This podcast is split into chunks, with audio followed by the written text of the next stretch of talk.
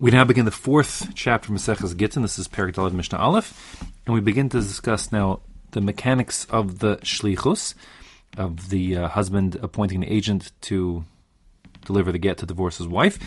Uh, this whole story can't be summed up in one Mishnah, so therefore don't jump to any conclusions. But here we begin with the topic, and we'll have to flesh it out more in subsequent Mishnahs before we talk about halach lemaisa, how it all works.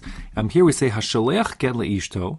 If one sent a get to his wife by means of a shaliach, an agent. V'higia b'shaliach, and then he bumps into that shaliach. He's just shopping and he bumps into him in the mall, and the shaliach hasn't yet delivered the get. Oh, sheshalach acharav shaliach. Or, if after appointing Mr. A to be the shaliach to deliver the wife to, the get to his wife, he then sends Mr. B to chase after Mr. A to say, you know what? The husband's changed his mind and your shlichus is cancelled. Va'amar lo, and he says to him, Get shnasati lach, if the husband meets up with Mr. A in the mall and says, The get that I gave to you, batal who? It's cancelled. Raise a batal. It's cancelled. And the authority has been withdrawn, and now the shliach can no longer deliver the get. Similarly, if Mr. B called out to Mr. A, he wouldn't say he would say the get that the husband gave to you is cancelled. Now, though the Mishnah says the get is cancelled, uh, the the point here is not that the get is canceled, but rather the shlichus is canceled. The get remains effective as a document that could be used to divorce one's wife, as written lishma, but the authorization of the agent to deliver the get has been revoked. In fact, many Rishonim learned that the get in and of itself can't be canceled. It, it's a written lishma, it is a get. Um, there's no such thing as canceling it. And although others disagree, like the Rambam, still the Rambam would agree that when a person sends the message to cancel delivery the get, what he means is to cancel the authorization to be the agent on his behalf to deliver the get, not that the piece of paper that the get is written on should be canceled and, and no longer effective. Now, the two cases here the Mishnah brings, um, they're really the, kind of the same thing because a person, when he appoints a shaliach and to act on his behalf, he basically just has to just express that's his will, and then the shaliach becomes an extension of him. Um, so the difference in the two, two cases is, says the Gemara, you might have thought that you know, if this husband was serious about not divorcing his wife, he wouldn't just happen to bump into the shaliach in the shopping mall and say, "Oh, you know what? Don't deliver it after all." If he was serious, he would have actually chased him down. And the fact that he didn't make any effort to do so means he actually is happy um, to just play cat and mouse with his wife and, and mess her around so that she's, you know, just make her suffer. So the point of the Mishnah is, no, it's not true. The bottom line is the husband's authorized to appoint a, uh, appoint a shliach or cancel as he wishes, and therefore, if he withdraws his authorization, it's withdrawn.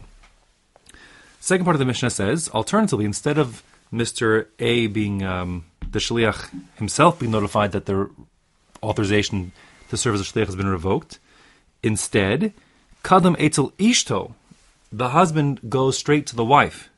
Or he sends Mr. B to go straight to the wife. You know, getting ahead of Mr. The shliach. Va'amar la, and he, the husband, says to her, the wife, get shishalachti tilach, batalhu.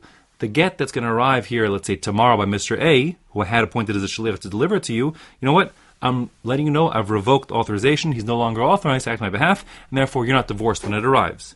Hareza batal, that would be effective. Uh, similarly, um, if Mr. B arrived to the wife first and says, you know what, tomorrow Mr. A is coming with the get, but you should know your husband has since um, re- revoked his authorization, and therefore you're not divorced when it arrives. So that will all be effective. Um, I'm not talking about the necessity that he would probably have to have. Um, the shaliach would have to have two witnesses with him when he notified the wife.